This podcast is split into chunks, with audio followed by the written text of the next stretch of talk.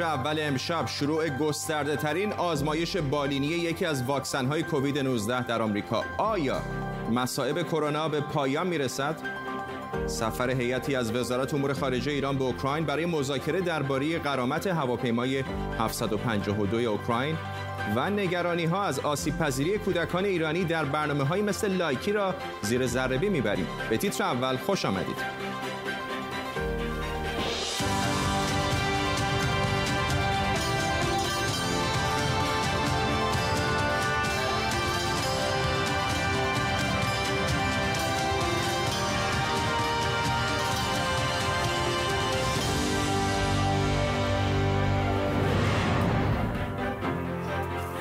سلام بر شما. باز هم رکورد جانباختگان کرونا در ایران شکسته شد. دویست و سی و پنج نفر در یک روز. وضعیت استان تهران هم قرمز شده. وزارت بهداشت گفته آمار کشته ها به شانزده هزار و صد و چهل و هفت نفر رسیده و این فقط آمار رسمی است. چهار ساعت گذشته دویست و سی و پنج نفر از هموطنان عزیزمون رو در اثر ابتلا به بیماری کووید نوزده از دست دادیم. اما لابلای این همه خبر بعد کورسویی از امید هم به چشم میخوره. در آمریکا شرکت مدرنا بزرگترین آزمایش بالینی یکی از واکسن‌های کرونا رو با تزریقش به سی هزار داوطلب شروع کرده و این تنها مورد نیست. صد و هفتاد و هفت مؤسسه تحقیقاتی در جهان شبانه روز مشغول کار روی واکسن بیماری کووید نوزده اند. البته همینطوری که میتونید ببینید فعلا فقط پنج مؤسسه وارد فاز سوم یعنی آزمایش بالینی روی گروه بزرگی از داوطلبان شدند. دانشگاه آکسفورد در بریتانیا، سه مؤسسه تحقیقاتی در چین و یک مؤسسه تحقیقاتی در آمریکا در فاز سومند. اگر آزمایش‌های این مرحله موفقیت‌آمیز باشه، واکسن میتونه به زودی در اختیار عموم قرار بگیره. به غیر از اتحادیه اروپا که دو و نیم میلیارد یورو برای تهیه این واکسن کنار گذاشته، بریتانیا نود میلیون دوز واکسن برای جمعیت حدوداً شصت و هفت میلیون نفریش پیش خرید کرده. در اون برای اقیانوس اطلس، ایالات متحده آمریکا هم تقریباً یک و نیم برابر میزان جمعیتش واکسن سفارش داده. ایران یکی از بدترین کشورهای جهان از نظر مرگ بیماران هنوز درباره پیش خرید واکسن چیزی نگفته، هرچند وزیر بهداشت میگه در تولید واکسن عقب نیستیم.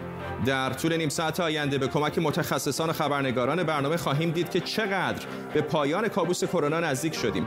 پیش از همه اما بریم با آکسفورد. ماهان غفاری، محقق همه‌گیرشناسی و تکامل ویروس از دانشگاه آکسفورد با ماست. آقای غفاری، رو میخوام ازتون بپرسم که این واکسنایی که در نقاط مختلف دنیا دارن آزمایش میکنن، اگر به نتیجه برسه چقدر سریع میشه به دست عموم مردم برسه؟ یک و دو، آیا مثل واکسن‌های مثلا آنفولانزا خواهد بود که هر سال بعد بزنیم یا میشه یک بار بزنیم و تا آخر عمر مسئولیت داشته باشیم؟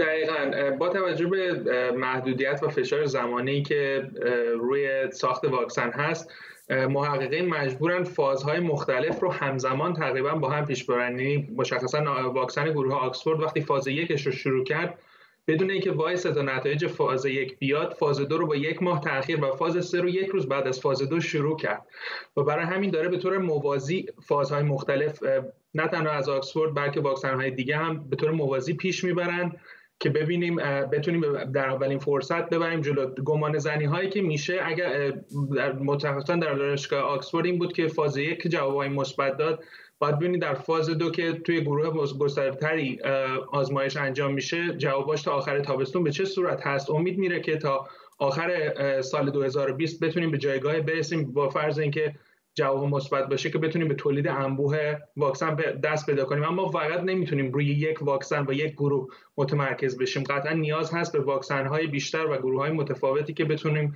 کل جمعیت جهان رو واکسینه بکنیم. ممنونم از شما ماهان غفاری، محقق همه‌گیرشناسی و تکامل ویروس از دانشگاه آکسفورد با ما. همچنان که آقای غفاری صحبت می‌کرد تصاویری می‌دیدم از مکه، اجازه بدید اون رو برای شما هم پخش بکنیم. این بحث به خصوص جالب هست با توجه به جنجال‌هایی که الان در ایران هست. در آستانه محرم شش هزار کیلومتر دورتر از ما در مکه همونطور که می‌بینید مراسم حج شروع شده، اما برخلاف سال‌های دیگر همونطور که می‌بینید تعداد افراد بسیار کمی در مکه هستند. دلیلش این هستش که مقامات سعودی به حدود هزار نفر محدود کردند زائرانی رو که می‌تونن در این مراسم شرکت بکنن. حدود هفتاد درصد از این زائران شهروندان خارجی ساکن عربستان خواهند بود و سی درصد هم شهروندان عربستان سعودی. به خبری دیگر برسیم. هیئتی به سرپرستی معاون امور حقوقی و بین‌المللی وزارت امور خارجه ایران برای مذاکره درباره غرامت سرنگون کردن پرواز هفتصد و پنجاه و دو فردا به کیف میرند. هواپیمای بوئینگ هفتصد و سی و هفت خطوط هوایی اوکراین که هجدهم دی ماه پارسال از تهران راهی کیف بود، هدف موشک سپاه پاسداران قرار گرفت. همه صد و هفتاد و شش سرنشین که اکثرا ایرانی بودند و بقیه اتباع اوکراین، کانادا، سوئد، بریتانیا و افغانستان جان باختند. ایران نهایتاً بعد از هفتاد و دو ساعت پنهانکاری اذعان کرد که این هواپیما با اصابت دو موشک پدافند هوایی سپاه پاسداران سرنگون شده. علی هریسچی، وکیل دادگاه‌های فدرال از واشنگتن دی سی، با ماست. آقای هریسچی، می‌دونیم که تعدادی از مسافران این پرواز شهروندان ایرانی بودند اما تابعیت دوگانه داشتند، مثلا تابعیت کانادا. شرایط برای اونها چه به چه صورتی خواهد بود؟ آیا اونها میتونن از طریق دادگاه‌های کانادا اقدام بکنن؟ برای با تشکر. بستگی داره که این راه حلی که با اوکراین در نظر میگیره ایران چقدر به خود شهروندان ایرانی هم در واقع غرامت پرداخت بکنه و آیا فقط برای شهروندان دوملیتی یا خارجی خواهد بود یا همه در واقع مسافرین هواپیما رو در بر میگیره. به هر حال اگر جزء این قراردادی که دارن ایران دوملیتی ها رو فقط ایرانی در نظر بگیره، کانادایی ها و یا کسانی که در دو ملیتی هستند میتونن در کشور خودشون با توجه به فشارهایی که در مثلا در کانادا، خب مهمترین گروه در واقع دو ملیتی ها مال کانادا هستند، پرونده ای رو بر علیه اوکراین و بر علیه یا بر علیه ایران تشکیل بدن. جدا از پرونده ای که الان در جریان هست که جدا از مسئله تصادف بحث یک حمله تروریستی رو داره. ممنونم از شما. علی هریسچی، وکیل دادگاه فدرال آمریکا از واشنگتن دی سی با ما. تصاویر زنده دارم ببینم باز هم از واشنگتن دی سی در کنگره. تصاویری که میبینید تابوت جان لوئیس هست که از نمایندگان مجلس ایالات متحده آمریکا که تقریبا دو هفته پیش درگذشت. آقای جان لوئیس یکی از چهره‌های شناخته شده فعالیت‌های مدنی در آمریکا بود. بسیاری از شهروندان آمریکا در روبروی ساختمان کنگره با رعایت پروتکل‌های مربوط به کرونا همطور که می‌بینید در حال ادای احترام هستند به این نماینده پیشین ایالت جورجیا. من فکر می‌کردم فیسبوک قدیمی شده و همه الان اینستاگرامن، بعد تیک تاک رو دیدم. هنوز اسم تیک تاک رو درست یاد نگرفتم که اسم اپ جدید شنیدم به نام لایکی که هرچند برای من ناشناسه ولی ظاهراً برای نوجوان‌ها و حتی بچه‌های ده تا دوازده ساله خیلی هم آشناست. امشب این برنامه لایکی رو زیر ذره بین می‌بریم که به خاطر استقبالش بین کودکان باعث نگرانی‌های جدی هم شده.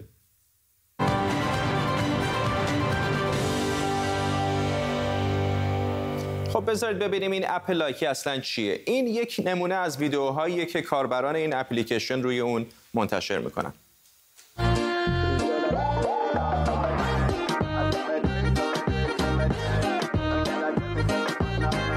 کم و بیش شبیه تیک تاک و اینستاگرامه. خود من اصلا لایکی رو نمیشناختم. یه حساب الکی ساختم و دروغ کوچکی هم به لایکی گفتم. حالا چرا دروغ گفتم؟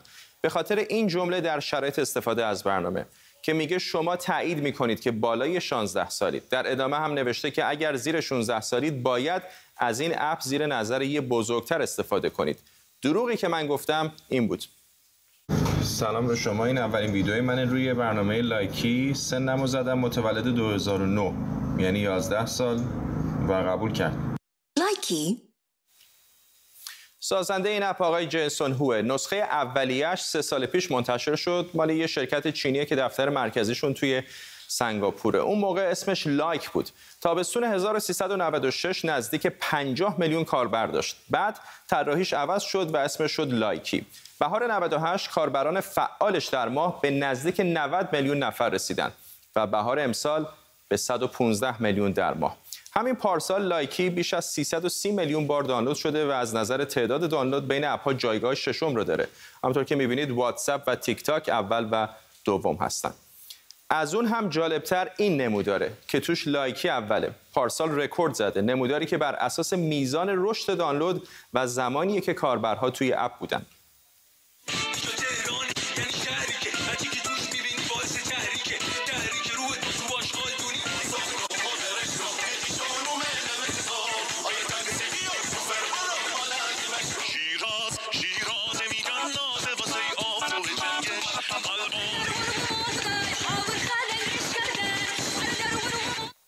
اما در مورد لایکی چند تا زنگ خطر وجود داره که باید حواسمون بهش باشه. یکی اینکه برای ثبت نام توی این اپلیکیشن محدودیت سنی سفت و سختی وجود نداره. به نظر میرسه خیلی از کاربرا نوجوانهای زیر شانزده سالن. ما البته با شرکت لایکی تماس گرفتیم تا آماری از کاربران و گروه سنیشون به ما بدن، اما هنوز که به ما جوابی ندادن. پاک کردن حساب لایکی هم آسون نیست و باید توضیح بدید که چرا میخواین چنین کاری بکنید. بین بهار دو هزار و هجده تا دو هزار و نوزده نتایج یک نظرسنجی اینجا در انگلستان و ولز نشون میده که آمار جرایم مربوط به سوء استفاده های جنسی تقریباً یک و سه دهم برابر شده. این یک چهارم اینها بچه های زیر یازده سال بودن. حالا یه راه اینه که کلاً اپ رو ببندیم، الگویی که جمهوری اسلامی بهش علاقه داره. اینجا در انگلستان اما قوانین سختگیرانه تری تصویب کردن تا جلوی سوء استفاده از بچه ها گرفته بشه. من دوازده سالم نیست، من چهارده سالم. اینقدر کامنت ندید. من چهارده سالمه. سلام شما، من از این سگا گرفتم. اگه این پست لایکاش از صد بالا برسه به باهاش براتون کار میکنم. این نمودار نشون میده که زمستان امسال لایکی نزدیک به ششصد هزار تا ویدیو رو پاک کرده به دلایل مختلفی که تعدادشون رو روی نمودار میبینید. مثلا سیزده درصدشون به لحاظ جنسی غیر مناسب تشخیص داده شدن و نوزده درصدشون محتوای خطرناک داشتن. مثل بیشتر اپ‌های مشابه میشه ویدیوهای غیر مناسب رو گزارش کرد. بیش از یک میلیون از همین گزارش‌ها به حذف محتوای غیر مناسب منجر شده. نزدیک به یک چهارم هم محتوای پورنوگرافیک داشتن.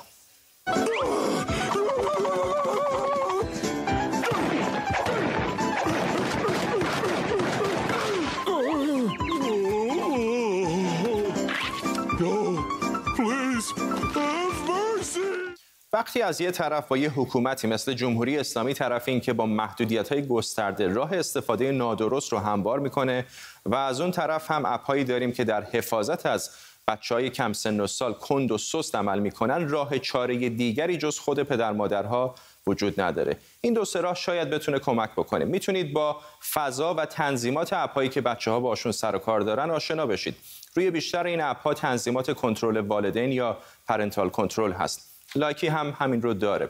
با استفاده از این تنظیمات بدون اینکه آزادی بچه‌ها رو خیلی بگیرید میشه ازشون محافظت بیشتری بکنید و شاید یکی از بهترین راه‌ها اینه که در مورد خطرات اینترنت و اپلیکیشن‌های از این دست با بچه‌ها صادقانه حرف بزنید.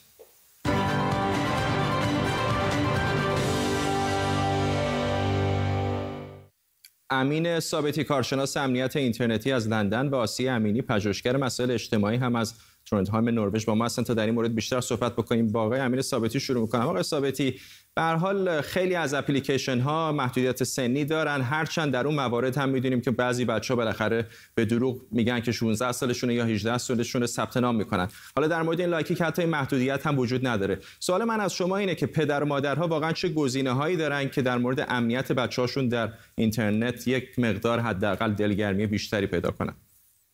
نکنید در مورد اگه در مورد واقعا ایران بخوایم صحبت کنیم، مشکل اساسی که وجود داره این هستش که خیلی از بچه‌ها تک‌سوی هستن و وی پی ان بلد از وی پی ان بلدن استفاده کنن. ولی حالا بخوایم غیر از اون قسمت فراموش کنیم در مورد لایکی صحبت کنیم، همونجوری که تو اون قسمت ذره‌بین گفت دو تا کار مهم میشه انجام داد که به نظر من کار اولی خیلی مهمتر از دومی هستش.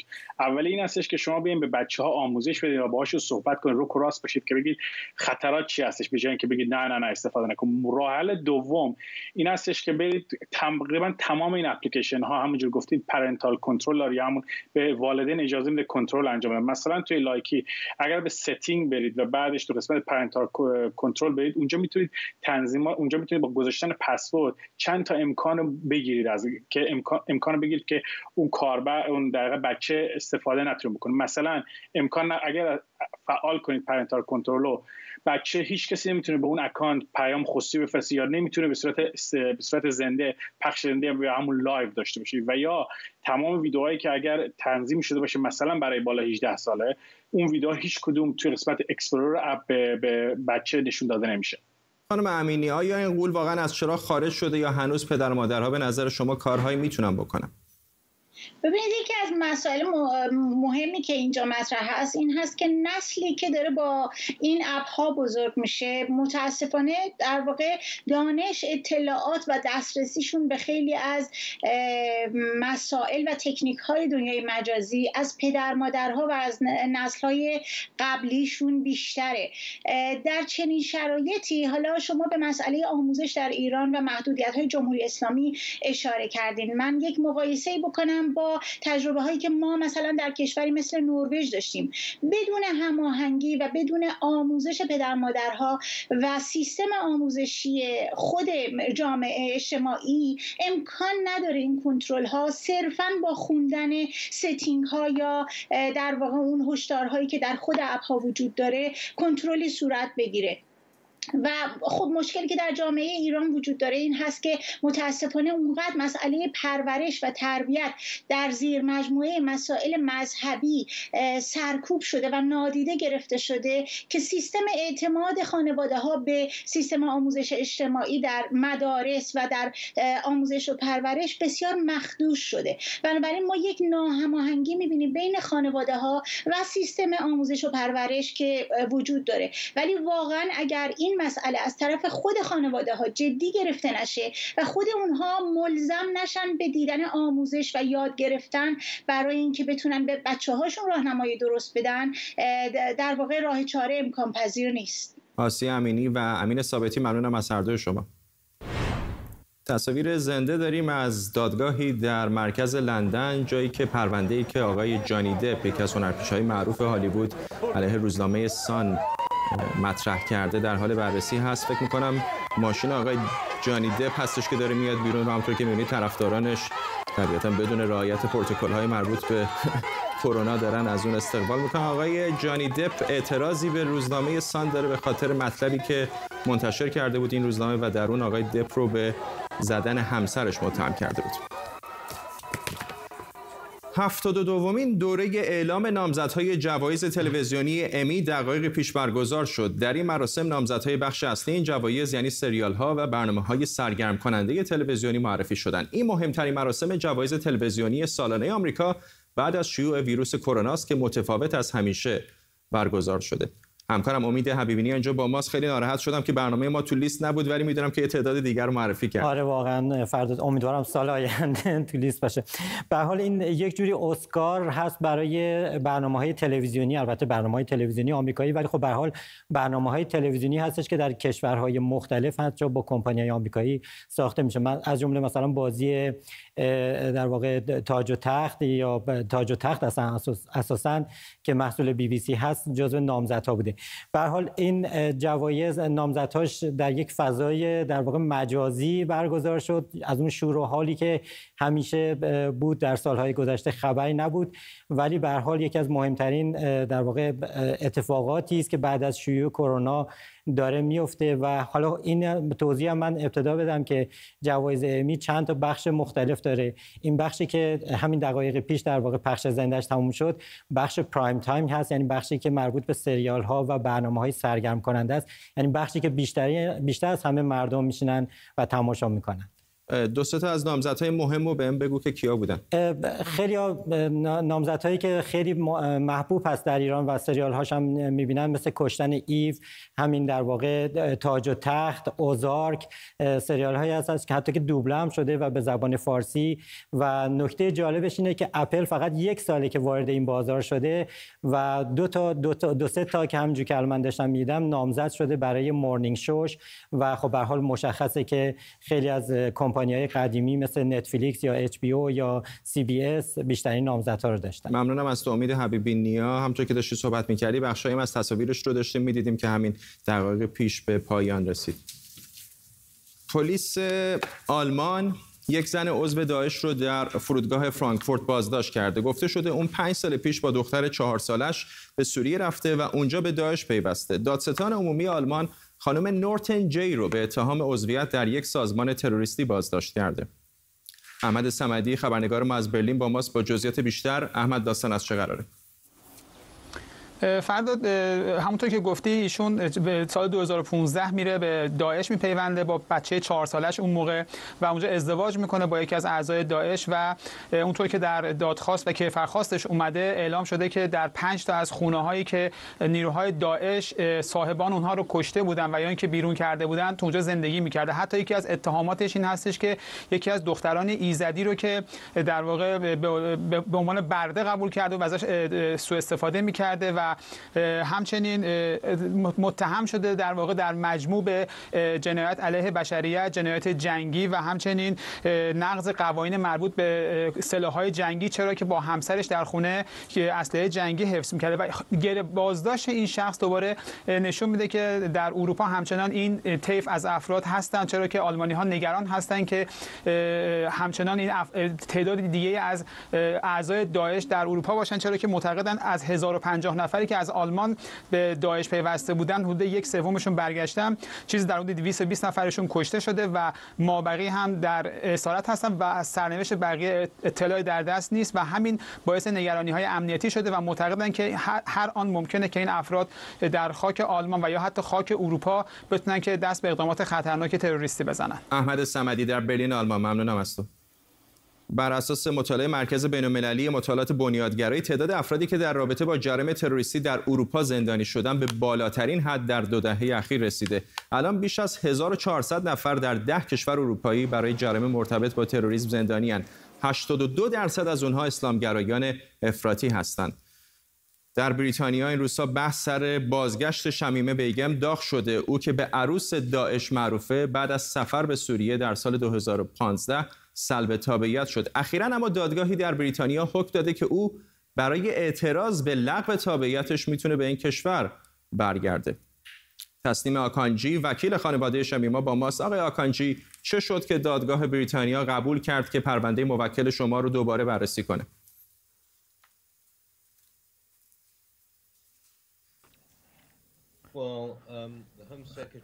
وزیر کشور سلب تابعیت سلب تابعیت کرده بود از شمیمه بیگم در سال دو هزار و نوزده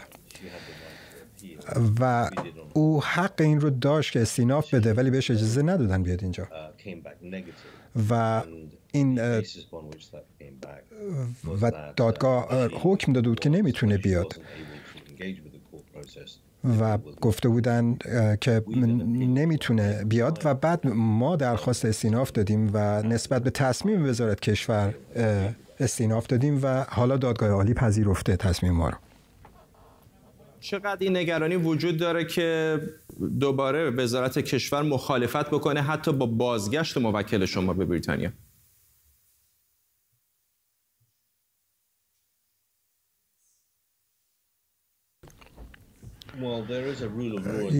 در بریتانیا حاکمیت قانون هست و در نهایت دادگاهی که تصمیم میگیره که آیا وزیر کشور این قدرت رو داره که یا بتونه سلب تابعیت بکنه از شمیمه و البته خیلی مونده تا این تصمیم برسه، ولی در این مدت ما این اجازه رو داریم که تلاش میکنیم که برش گردونیم به اینجا تا بتونه از خودش دفاع بکنه.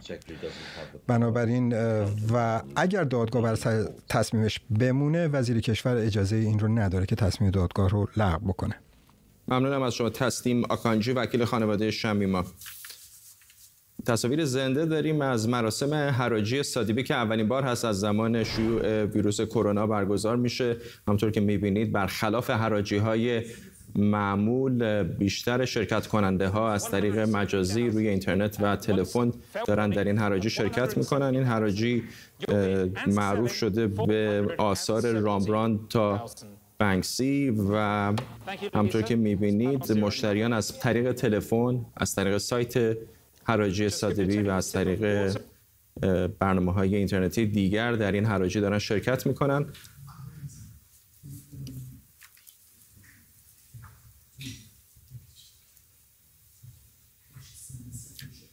همونطور که بهتون گفتم تصاویری که می‌بینید تصاویر زنده است از حراجی ساتیبی که اولین بار هست از زمان شیوع ویروس کرونا یک حراجی گسترده رو برقرار کردند و بیشتر مشتریان اونها از طریق تلفن و خطوط اینترنت دارن در این حراجی شرکت میکنن. قرار هست که آثاری از هنرمندان مختلف در این حراجی به فروش برسه. خب اجازه بدید از حراجی ساتیبی که احتمالاً کمتر کسی در بین ما ازش خرید خواهد کرد بریم به واشنگتن دی سی، جایی که در کنگره آمریکا یک جلسه گفت و شنود در حال برگزاری هست با دادستان کل ایالات متحده آمریکا که در واقع وزیر دادگستری کشور هم به حساب میاد، آقای ویلیام بار. آقای بار از سوی تعدادی از نمایندگان دموکرات متهم شده که در روند بعضی از پرونده‌های دادستانی آمریکا سیاسی کاری کرده و از دونالد ترامپ حمایت کرده. بعضی از نمایندگان او رو متهم کردن که در واقع با فرستادن ماموران فدرال به بعضی از ایالت‌هایی که ناآرام بودند در روزهای اخیر از دولت آقای ترامپ داره حمایت میکنه، اتهاماتی که وزیر دادگستری ایالات متحده اونها رو رد میکنه. باز هم در واشنگتن دی سی تصاویر زنده دیگری داریم از جان لوئیس، نماینده پیشین ایالت جورجیا که دو هفته پیش درگذشت و مردم در بیرون کنگره به او احترام میذارن. به این ترتیب میرسیم به پایان تیتر اول امشب. تا فردا بدرود.